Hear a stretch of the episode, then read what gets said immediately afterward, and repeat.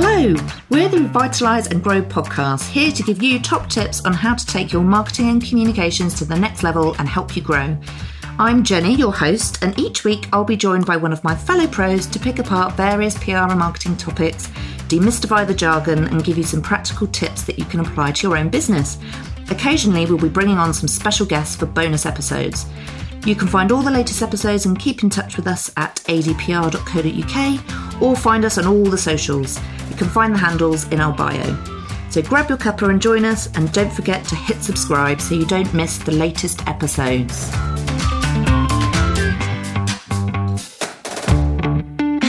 Welcome to the Revitalise and Grow podcast, here to give you top tips on how to take your marketing and communications to the next level and help you grow. I'm Jenny, your host, and each week I'm joined by one of my colleagues to pick apart various PR and marketing topics, demystify all the jargon, and give you some practical tips that you can apply to your own business. Today, um, I'm joined by Sophie, and we're going to be talking about crisis management and more specifically, how to plan now to save your business in the future. Um, now, a crisis isn't always a catastrophe, and protecting the future of your business doesn't need to be complicated or expensive. But if we're saying a crisis isn't always a catastrophe, uh, what exactly is it? So that is the first question. Hello, Sophie. I didn't give you a chance to say hello. Hello. Hi, nice to be here. um, so that that's I think the first question we can go into. So when we talk about crisis and that crisis isn't always a catastrophe, um, what exactly is it? What exactly we're talking about? What are we talking about? So I think a crisis is anything that causes a major disturbance for your business. It typically might happen suddenly and would pose some difficulty or danger to your staff or to your business in some way. Uh, it usually happens when time is short and decisions need to be made quite quickly. Yes, that's it. It's um, it's always when maybe you're least expecting it, isn't it? It's not something that um, you know is coming often. Um, Definitely. And often it can happen at a bank holiday weekend or at five o'clock on a Friday when you can't get hold of anybody. It's um, it usually is one of those things when uh, it's gonna, yeah, but come up out of the blue for you. Yeah, and you have to, as you say, you have to react very quickly, don't you? You don't have that luxury of um, being able to go into planning meetings and agonize over every decision. Yeah, well, actually, interestingly, uh, they used to say back in the olden days that you had about uh, 12 hours they used to call it the 12 golden hours in which that you could um, sort your stuff out essentially in order to prepare for the crisis. But with the advent of social media and everything being online, that's mm. been reduced to about 15 minutes, is, is what they, they say now, is, is usually the length of time you've really got to, to prepare for a crisis, which is, you know, it's no time at all, is it? No, that is the amount of time it takes you to make a cup of tea, isn't it? That's not, that is not, that is not very long to um, get your ducks in order and start making um, and start making decisions and communicating with people. Um, and I suppose uh, the you know most crises faced by or crises faced by companies um, boil down to a few essential things, don't they? A few essential items like. Yes, you can really categorize most of the crises that are likely to affect your business. I think some of the some of the key ones that um, we'll all be familiar with is a financial event, um, negative social media comments or influencer comments, or even negative comments made by you know a, key opinion leader within your your sector. Um, also technical failures whether that's mm-hmm. within your business or within your product. Customer complaints is a is a is a common issue for starting off a crisis um, disgruntled staff or or other related HR issues, mm-hmm. and then product or service issues, which tends to be where most businesses start when it comes to their crisis planning.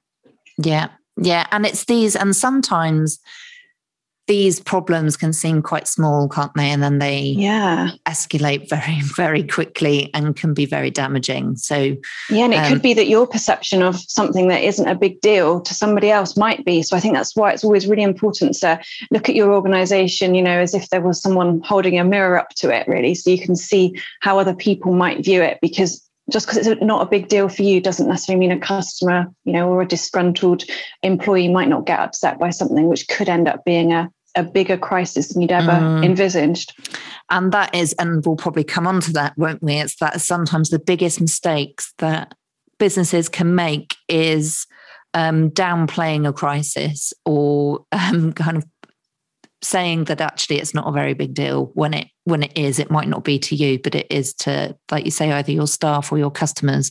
And the worst thing you can do is you know say don't worry it's fine. It's not it's not a big deal. Absolutely yeah. I think w- when we talk about some examples jenny yeah we'll uh, get into that but certainly i don't think it's a position for for you as the business leader to be saying what's important or what's not actually. You know if it's important to somebody else then it's important right? Yeah exactly exactly. And so um what we're going to do today aren't we? We're going to go through some steps. So um as we talked about as a as a business it's really important that you you plan for crisis that could that could happen you know, don't wait for them to happen. It's really important to have a plan in place for all these worst case scenarios um, so you can deal with them very very quickly in that 15 minutes while you make your cup of tea. Exactly. And i think also jenny it's worth noting that you know research shows 70% of small companies will go out of business within one year of experiencing a crisis.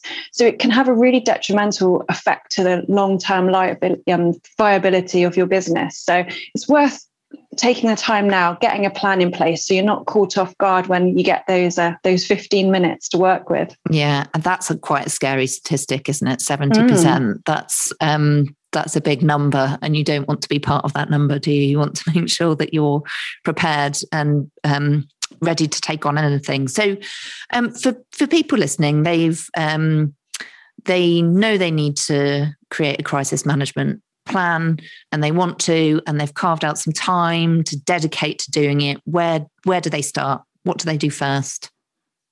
So i think probably the first step that businesses need to do is to have a big long think about every possible thing that could go wrong in the business now this you know might seem like a really negative thing to do and it and it is to a certain extent but just remember just because you're thinking of them doesn't mean you're expecting them mm-hmm. or willing them to, to happen okay so just because you're thinking about them doesn't mean it's going to make it come true but you do need to be aware of the potential issues that are affecting your business.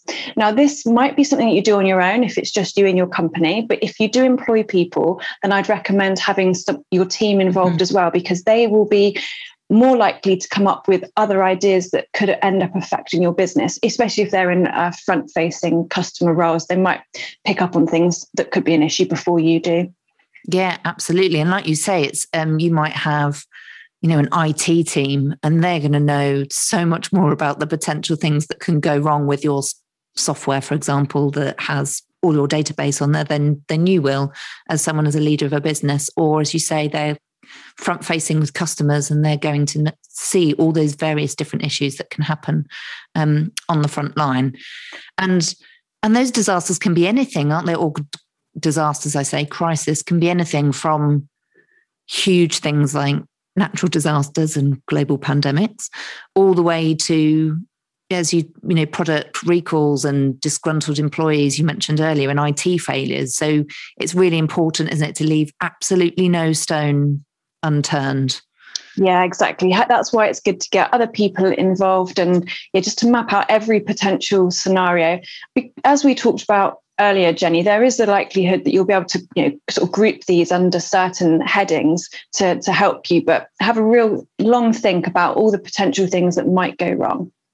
Yeah, and then you can um, once you've got those headings, you can start thinking about tackling them, can't you? So, um, you've got your big long list of all the various different things that that might go wrong. Um, and then what's what's the next step after that?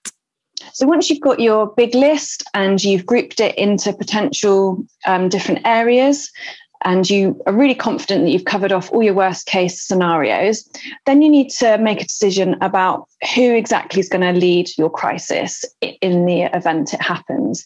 Um, it might be you as the business owner, or it might be that there's somebody else that's more appropriate. It, it completely depends on the setup of your of your business, but you won't be able to do it on your own. So you do need to come up with a crisis task force, if you like, who will be your team who can help you handle all aspects of the of the crisis.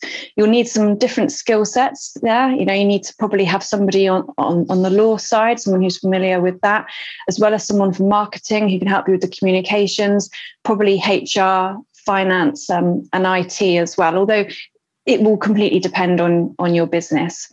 And similarly you need to make a judgment call as to who you want to be the face of the crisis if you like. You need to think about a spokesperson and who the right person would be for your business. In in the if if you're a small company it's very likely that that this would be you but um, not always. So just have a think about who the best people would be for that job. Mm-hmm. and that's it. Sometimes it it doesn't need to be the the chief exec does it. it needs it needs to be someone of a relevant department and actually yeah. it's it, you kind of get the chief exec out when it's for the big guns don't you it, it mm. does hmm. sort of depend as you say on the crisis and you need to make sure that everyone that whole task force knows exactly what's happening and uh, along the way and um, and can advise you on the various different elements i think now actually might be a good time we can talk through some of those examples of people businesses maybe that haven't done it quite so well? Um, yeah, so there, yeah, there are a, a few different notable um, uh, businesses that I think haven't handled crises particularly well. I think we're in the UK, certainly, we're all familiar with um, what we like to call sort of rogue or maverick CEOs. um, and with that, I'm thinking of uh, the likes of you know, Tim Martin from Wetherspoons or Mike Ashley from Sports Direct or even Michael O'Leary from Ryanair, who all in their own way at one point or another have, you know, really sort of put their foot in it when it comes to PR and communications and often from saying things have got headlines you know for all the wrong reasons mm-hmm. so i think there's you know multitude of examples from from those companies but there's also uh, Tim Martin from Wetherspoons, who at the beginning of the COVID crisis wasn't exactly thinking that it was serious. Um, and similarly, the same goes for Mike Ashley from Sports Direct. Now, with those um, gentlemen, it, it's it's an interesting one because they're very difficult from a PR point of view to manage, and it would be uh, difficult to try and get them to sort of toe the line, if you will. But is are the crises that they get involved with enough to stop customers using their services? I'm not actually sure that that they are because they're they're all quite low value providers, and I think that customers can still be swayed to use their services when mm. they're so when they're so cost effective. Um, but I think there are some other examples of, of businesses where crises have had much more long lasting reputational damage. And I think one of the most um, recent examples of, of that from a, a massive brand is actually Facebook and the Cambridge Analytica scandal. And coming out of that, all of the associated scandal with just the fact that we don't trust Facebook with our data anymore. Yeah. And one of the biggest mistakes I think Mark Zuckerberg made in 2018 regarding this scandal was that he took too long to to front up about what had happened. I think it took him five days to talk about uh, the situation, and that is just too long now, mm. especially from a social media company, you know, where they know about how quickly things move. Five days is really too long and un- unacceptable. Yeah, and in in those sorts of situations, you would usually expect um, at least a holding statement, wouldn't you? Just um, something to let people know that you're looking into the situation and it's a matter of urgency. Whereas, like you said, it was very odd that he was just so quiet on the subject, mm. and all all it did was fuel people's suspicions and um, negative opinions of the company. Exactly. And it has caused long lasting reputational damage. You know, people don't trust Facebook with their data. So I think it's going to take a long time for them to recover from that. Yeah. Yeah, absolutely. I mean, it just it just goes to prove, doesn't it? It's yeah. Well, we talk about it's back to that fifteen minutes. Five days is definitely not fifteen minutes. Facebook, you're going to have to move faster than that. Um, but it, you know, it it makes you wonder, doesn't it, if they had that crisis plan in place and had that you know that particular scenario did they did they know what was going to happen and what could come out and how they were going to handle it? And the fact that it took them so long makes you think maybe they weren't prepared and they weren't prepared for the backlash yeah, um, I think it's caught them. Yeah, I think you're right. I think it caught them by surprise, which for a company as massive as Facebook is is shocking, quite frankly. Yeah, I know, isn't it? I mean, we're talking, you know, we're talking here about how um, maybe smaller businesses can um, put together their crisis management plan. And you do assume these great big global companies would be better prepared, and they're not always. they're not always as prepared as you think they are, but um, that's what we're here to fix. So, um, moving on to the po- the positive side, and then what what people can do. So they've got their task, they've got their small crisis task force ready to lead the way. They've got their um, list of potential scenarios. Um, what comes next after that? So now you've got to think about the sort of detail, really. And this is probably going to be the biggest sort of chunk of work that you do. Um, my recommendation would be to not sort of dwell on overthinking because you know you can sort of fall down a bit of a, a rabbit hole when it comes to it, but to really look at the actions and the steps that you need to take in order for to minimize the damage to your business in regards to each of your scenarios. So, some of the key questions to think about is who already knows and who do you still need to tell? So, depending on what the scenario is, you need to think about who the stakeholders are, what information they need to know, and how the crisis will affect them there's, you can't really take a one size fits all approach because it is always going to be bespoke. But just think about who those stakeholders are and what information they, they need. Something that can help you with this is just making sure that all your HR records and databases are really kept up to date because you don't want to be finding out that you haven't got somebody's phone number that you need right in the middle of the of the crisis. You want to mm-hmm. make sure that you've got all that basic information already. And you could consider preparing some short statements that you've already pre prepared. Again, that will just help with the timings. It will help you get things out the door quicker and give you a little bit more breathing space. These statements hopefully wouldn't be needed, but it just means that if they are there, you've got them. And because the detail of the statement will change, it's important just to leave those blank spaces to fill in the specifics. Mm-hmm. But at least you've got something to start with. Yeah, and we do a lot of that, don't we, for for various clients? A lot of holding statements that we explain. You know, we're not by no means do we expect to use these, and do we want to use these, but they're there, as you say, for the element of speed for for when you need them. Um, and I think where you talk about thinking about who your stakeholders are.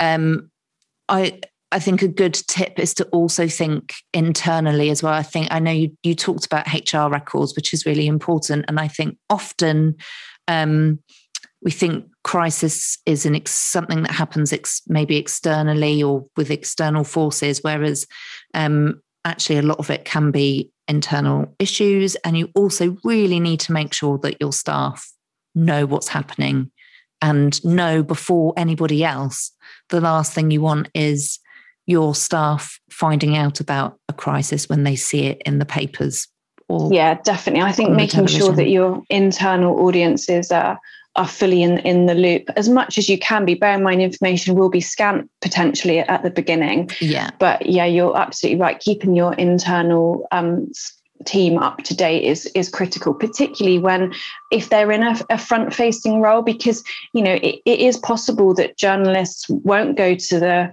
allocated media contact and they may just try your switchboard. You know they may try to get information from an unsuspecting customer service agent for example. So having your team fully briefed or as much as they can be can help with those things that might pop up unexpectedly. Mm.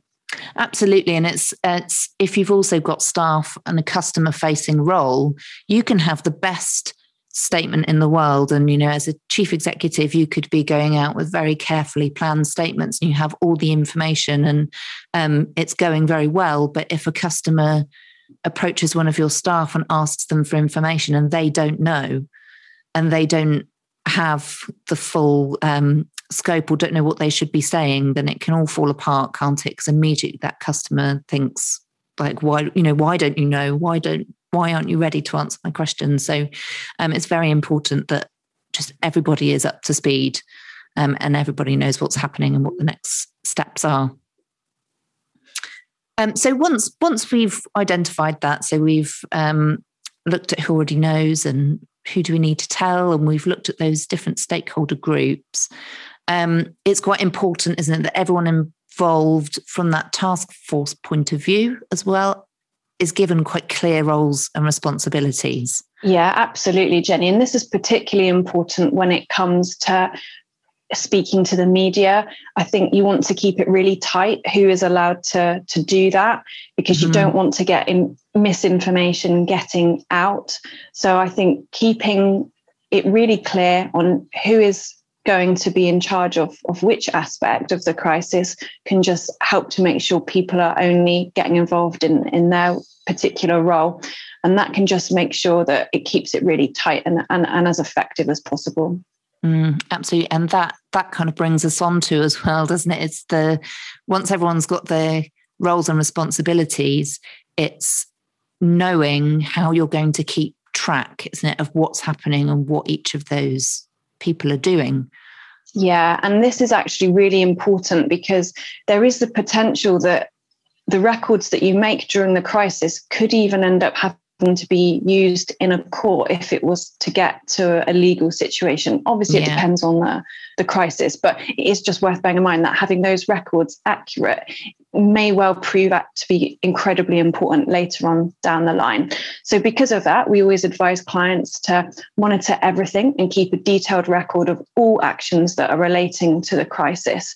There will be a lot happening, and it's difficult, you know, practically impossible to remember everything in retrospect. So yeah. just keep a track as, as you go through. Um, and it also means that if you're keeping track of, of records and what's being said to people, it's a good way to keep your task force in the loop as well. Yeah, absolutely. And it's um, making it someone's sole responsibility to monitor all of that will make sure that um, it doesn't fall through, nothing falls through the gaps as well. It's, as you say, it's, um, there's going to be a lot happening and it's impossible to kind of keep everything in line unless you're monitoring things very well and you you keep um, coming back and coming back to your task force and discussing what's happened and what what the next steps are so you you're constantly on top of that situation and it, yeah, it also means keeping a, a, track on things like what's being said on social media, what media inquiries are coming in, as well as anything directly related to the incident it, itself.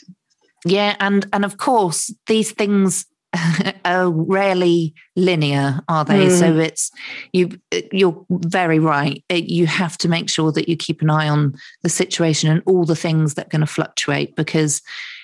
It, you know something such as social media can really go off in a certain direction and you need to make sure that you're nimble enough and your team are um, you've got that team together with their certain expertise where you can you can nip all that stuff in the bud. The last thing you want is you're so focused on what you think you need to be doing in this crisis that you are quite blinkered and you don't you don't switch tact if you need to or you know concentrate on another area if you need to absolutely so yeah and i also think with social media actually it's important to pick your battles jenny as well i think yeah. brands can get into um, they can end up with a, a, keyboard warrior, if you like, and you spend all your time on that when actually there are, you know, potentially other more effective things you, you could be doing. So although usually we'd say, you know, to always respond to, to every comment, I think it's okay in this situation, depending on what the incident is, that, that you do pick who you are having those uh, battles with online because you could well just be fueling the fire. Yeah, absolutely. And and you know, with crisis management and crisis communications, you do have to, you know, remember it's you're just trying to manage manage things and come out the other side. You know, it's it's quite rare that you come out smelling of roses because you know something has happened and it's had an impact on people um, I, a, a good example actually of a company, a brand that did it very well is KFC, isn't it? They did they did really well in a crisis. Yeah, KFC is probably the the classic example of modern time of, of how to handle a crisis. They um they ran out of chicken, which is um, a bit of a problem when you're a chicken restaurant. and so they had some major major supplier issues a few years ago, and um, they handled it exceptionally well. So they they handled it with humor and i think that's a that's a careful balance to strike but they did it really well they handled mm-hmm. it with humor and that really showed their human side they held their hands up they admitted they got it wrong and they knew exactly who their market was and they spoke directly to them. So they brought out a series of, of print ads and out of home ads with this uh, really nice creative that had FCK on it essentially, mm-hmm. and um, and it, and it, and you know they were they were apologising, and they also used the creative and used the opportunity to praise their staff for a really good job, well done in extremely difficult circumstances. And I think that was a really nice touch as well. They didn't forget their staff at the coalface who were putting up with you know angry customers who couldn't get their chicken fix. So I think um, that is a really good example of how you can can come out of a crisis actually stronger than you went mm-hmm. into it. And they did actually, um, and I'm a bit annoyed with myself for not having the facts in front of me. But they um, they actually increased business, didn't they? They increased sales afterwards because everybody yeah. was talking about because, as you said, it was handled very well, and they were very humble about it that actually people thought, oh, do you know what? I, everyone's talking about chicken. I quite fancy yeah, KFC. Exactly. And, yeah. And they were really busy when they, you know, when they got their supply chain reorganized, you know, they were really, really busy. And to be honest, they haven't really put a foot wrong in their marketing communications probably for the last couple of years. You know, they they really are a leader, I think, in terms of knowing exactly who their target market is and speaking yeah. to them and coming up with really brilliant creative that that speaks to them. So I think yeah, if you're looking, any of our listeners are looking for an example, then check out KFC. They they really do get it right most of the time. Yeah, I quite fancy some KFC now that we've. I know. I'm getting actually. a little bit hungry now, Jenny. um, so back back into sort of the, the planning, the planning side of things. If we we're keeping track of what's happening and we've and and I suppose it's very difficult, isn't it, for us right now to talk about exactly what the elements of your plan are because it's very, very bespoke. But one of um, the things that can happen is businesses then forget to, you know, it's quite an adrenaline rush, I suppose. You go through this period where you're firefighting and you're um, you're working very hard to manage a crisis. That when it sort of settles, um, people can kind of maybe forget that actually there's there's more work to be done afterwards, isn't there? It doesn't just stop. There is work after a crisis. Yeah, definitely. The um you you can't see into the future, so it's hard to know exactly what steps you're going to need to take. However, you you do need to think about what recovery might look like you'll probably want to just move on and forget it ever happened and you know sort of sweep it under the carpet. But it's actually going to be really important for you to talk about what you've learned and share with your team particularly your task force who are supporting you through the crisis. You know what worked well what didn't what is going to have affected your business as a result of the crisis. Potentially are there opportunities to explore? You know we talked about kfc they certainly would have done this and seen that there was a you know a great opportunity for them to actually expand and to to readdress their their branding. So there might well be things come unexpected things coming out of it that can be turned to positives. It doesn't have to all be doom and gloom. And don't forget to say thank you to your team, you know, who've helped get you through the crisis as well. Mm. They'll have worked incredibly hard to to make it happen. Yeah, absolutely. That's a really good that's a good tip. It's and in the same way um you know you mentioned earlier you have to be human across the board don't you both when you're communicating but also with your own staff it's probably going to be quite a stressful time for everyone. So it's important to recognize that everyone's done a really good job in uh, what, uh, helping the business to survive. Um, and another tip we, um, we would always talk to our clients about is, you know, never ever cross crisis planning off the to-do list. Um, it's good to have a plan, isn't it? But it's it you know things change and your business changes, so there's always um, more things to think about, isn't there? That one that one plan can't sit there and gather dust on your yeah, in your, exactly. in your filing system. And it's things like you know your staff might change. So whoever you've got listed in your task force or your, or your go-to people to help you, you know they might change or you know their phone numbers might change their addresses might change so just making sure that all those details are kept up to date and that you don't forget and also if you only address your crisis plan every once in a blue moon it's potential that your business has changed and even the threats affecting your business may have changed mm-hmm. you know for example lots of businesses weren't necessarily thinking about operating online before 2020 and you know the, the covid crisis could well have pivot caused them to pivot to being online so if you used to only be bricks and mortar and now you're online as well that might well have different sorts of crisis potential affecting your small business. So just think about what changes could have happened since you last updated your plan and make sure that it really is is fit for purpose. Yeah no really good point. and it is and so much has changed after that lovely year of 2020 um, so i mean just to, to sum up really um, as with as with all marketing and communications really. Preparation is absolutely key isn't it? It's it's critical for managing a crisis. Um, we have gone through some steps today and talked you through that, but we do also have a downloadable guide on Crisis Management 101 that's available on our website. So um, if you want to go and take a look, if you head over to adpr.co.uk, you can download your copy.